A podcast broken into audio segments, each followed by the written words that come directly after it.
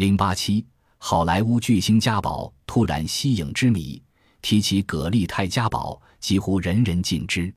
这位被影评界称为好莱坞有史以来最伟大的女性，自从十六岁步入影坛之后，二十年间拍摄了二十八部影片，两度获得奥斯卡金像奖，从而成为好莱坞最璀璨、最神秘的影星之一。但是，她却在三十六岁风华正茂。事业如日中天的时候，突然告别影坛，留给人们无尽的遗憾和迷惑。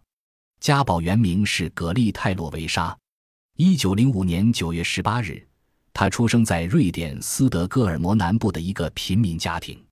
父亲是是清洁队里的工人，有着极为俊秀的五官，收入菲薄；母亲是位厨娘，仁慈和蔼，沉默寡言，却拥有修长的四肢。平坦的胸脯和宽厚的双肩，家宝继承了父亲的容貌，母亲的身姿。他从小就很怕羞，表现出内向的性格。同时，他又有着丰富的想象力，而且很会玩打仗游戏。在欢度露西亚节时，家宝还扮演过露西亚女神。不过，更多的时候，他喜欢遐想或思索。在学校里，家宝是个聪明的学生。但学习目标并不明确，真正吸引他的不是功课，而是舞台戏剧。从六七岁时，他就经常站在剧院门口聆听剧中人物的台词。八岁开始，他几乎每天晚上都偷偷躲在斯德哥尔摩南方剧院的边门口听戏或观看出入的演员。他羡慕他们，发誓自己也要当一名演员。随着时光流逝。他对戏剧的兴趣有增无减。十二岁的他已能大段大段地背诵剧中人物的台词，并且为自己化妆、演自编自导的戏。在看过玛丽·毕克夫主演的《可怜的小阔姑娘》以后，他竟和他的女友冒着狂风暴雪，试图步行到斯德哥尔摩郊外的一家电影制片公司寻找拍片的机会。后来由于天寒地冻，无法前进，才悻悻而回。一九二零年。家宝的父亲染病，因无钱没有得到很好的医治，终于在一九二零年去世，这给了他沉重的打击。从此，他认为世界上的人是冷酷无情的，生活必须要有钱。他自己也因对舞台电影的热爱和想当演员的强烈渴望与现实处境的强烈反差，患上了贫血和忧郁症。后来，他辍学了。一九二零年七月。家宝开始在一家百货公司工作，几个月后，他遇见了喜剧片监制人兼导演埃里克·派契勒，被挑选为演员，从此开始了他的银幕生涯。这一年是一九二一年，家宝十六岁，在演了一些无关紧要的角色之后，家宝深感自己演技的不成熟。为了提高表演水平，十七岁的他报考了瑞典皇家戏剧学院，共读十五个月。一九二三年，贾宝被启蒙老师派七勒介绍给当时在瑞典赫赫有名的大导演莫里兹·斯蒂勒贝利。斯蒂勒赞叹：“像这样的面孔，你一百年只能遇到一个。”后来，他为他起了一个漂亮雅致的、具有国际性的现代化的名字——家宝，并使他在影片《古斯塔·柏林传奇》中开始崭露头角，赢得赞誉。一九二五年六月。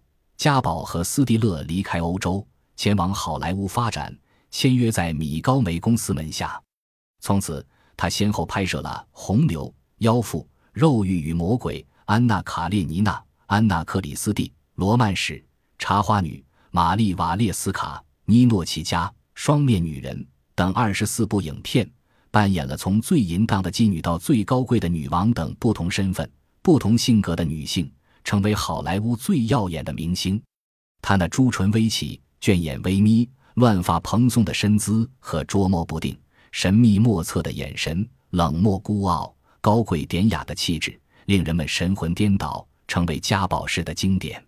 正因他以冷峻娇美、楚楚动人的神态和细腻、逼真、荡气回肠的表演，成功主演《安娜·卡列尼娜》和《茶花女》。美国电影艺术与科学院两次将奥斯卡最佳女主角奖颁发给她，使其成为名副其实的国际影后。一九四一年，三十六岁的家宝在拍摄完《双面女人》后，突然从好莱坞隐退，从此再没有拍摄电影，再也没有登过舞台。他的隐退所引起的震动，远远超过了他获得国际影后所产生的震动。当时的他风华正茂，演技成熟，在公司里有权有势，可谓志得意满。为何却从盛誉的巅峰隐退呢？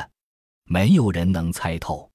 有人说，《双面女人》首映后所招致的指责，是家宝毅然告别影坛的直接原因。《双面女人》。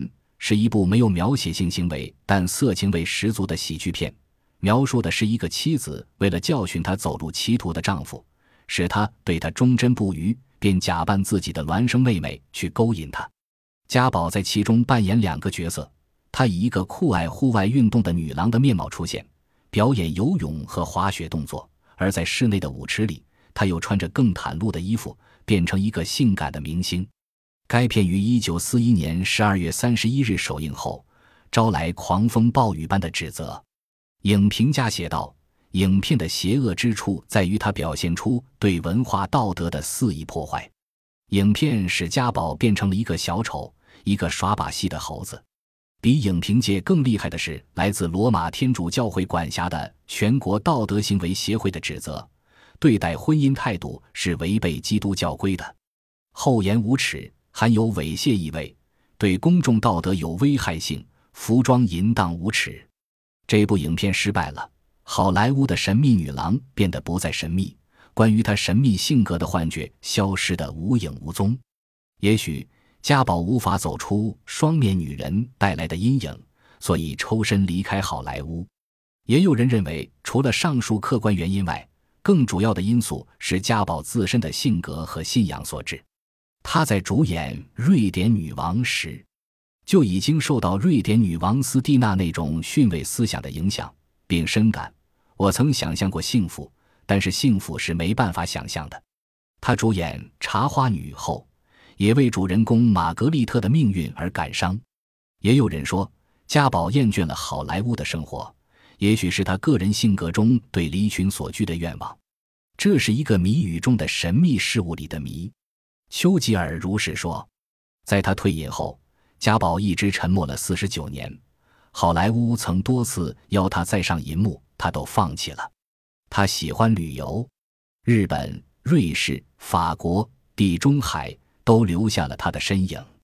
二战后期，他还为同盟军搜集大量关于法西斯德国的情报，并准备用手枪暗杀希特勒。同时，他还成功的说服了丹麦和物理学家波尔博士逃离德国，从而打乱了希特勒研制原子弹的工作计划。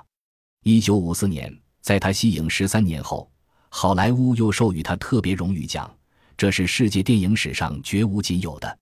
一九九零年四月十五日，葛丽泰·嘉宝在纽约一家医院逝世，他的英名被赫然列在世界巨星的第三位。